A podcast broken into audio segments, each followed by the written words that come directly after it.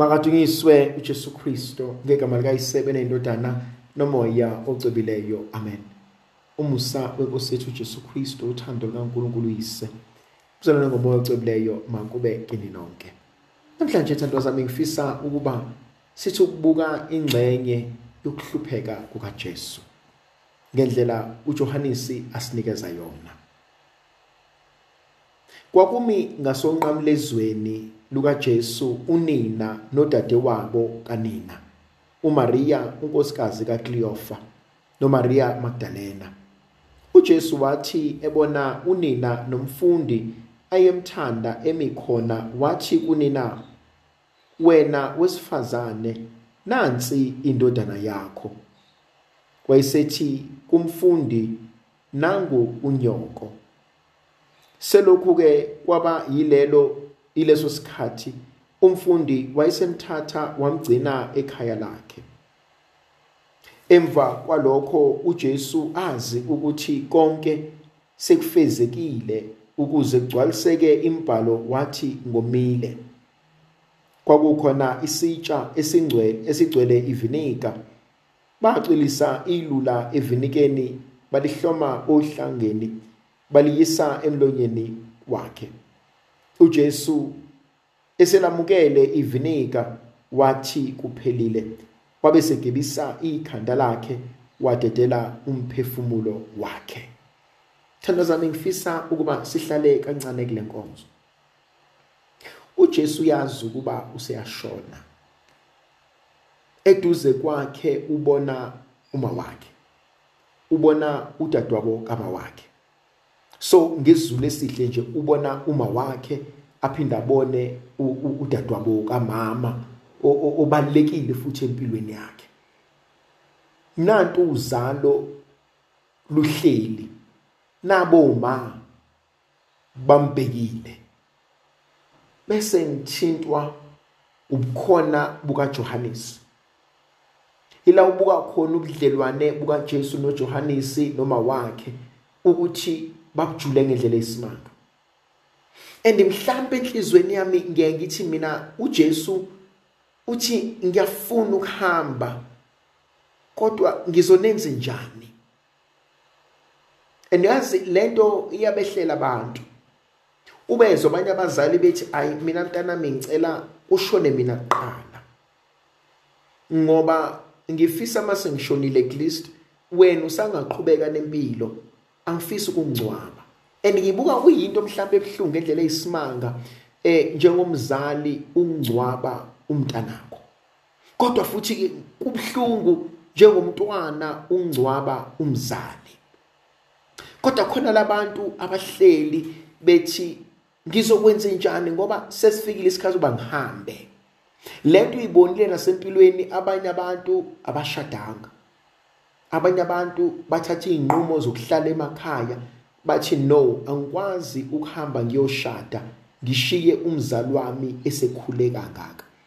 Omunye athi angikwazi ukuyoshada ngishiye ingane yami yentombazane yodwa noma yomfana yodwa.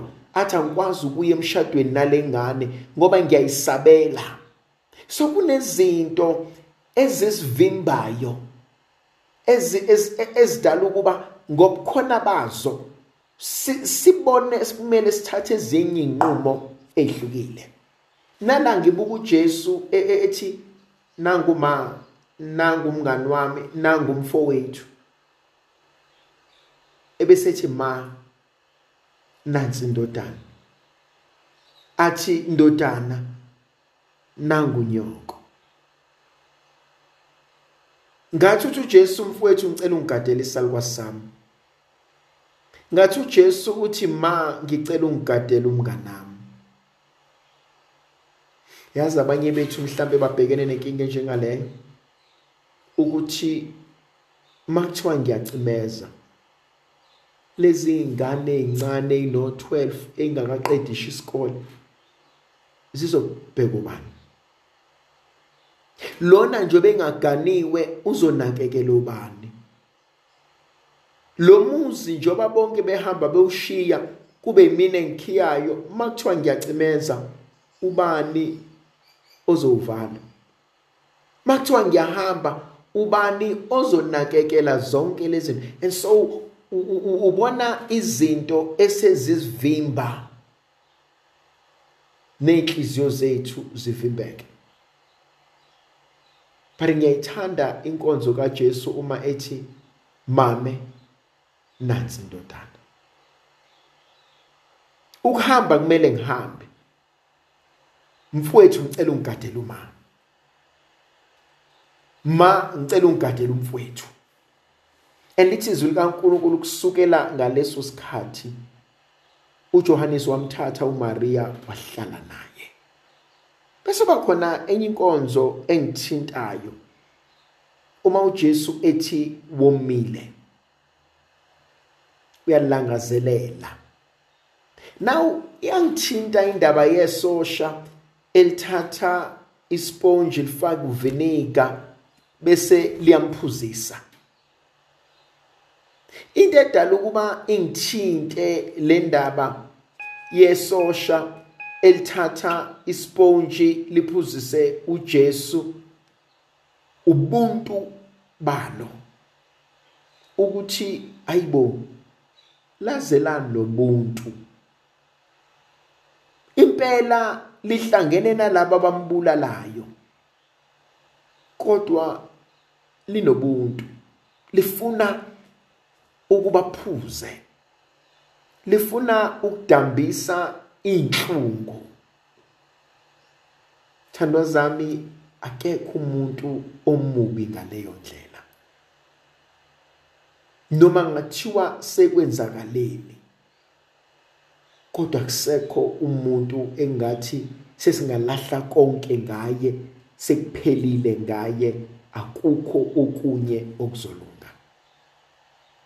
Bese kuba khona into engithintayo lithi izwi likaNkuluNkulu uJesu esephuzile wathi kuphelile. Sengiqedile ndiqebile inkosi ngiwenzile umsebenzi wami. And yazi kwesinye isikhathi khona abanye abantu abantu mabeqeda bese bethi awu ngaphumula. Khona abanye abantu babeqeda bese kushawa ihlombe nezandla kujatshule kodwa uJesu uthi mewusho lo mkhuleko meweshwe lawo mazwi bese kuba khona ukujaba uzibuza ukuthi kanti uNkulunkulu uyehluleka yini? Kanti uNkulunkulu kuyenzeka yini? Ayiqede indaba.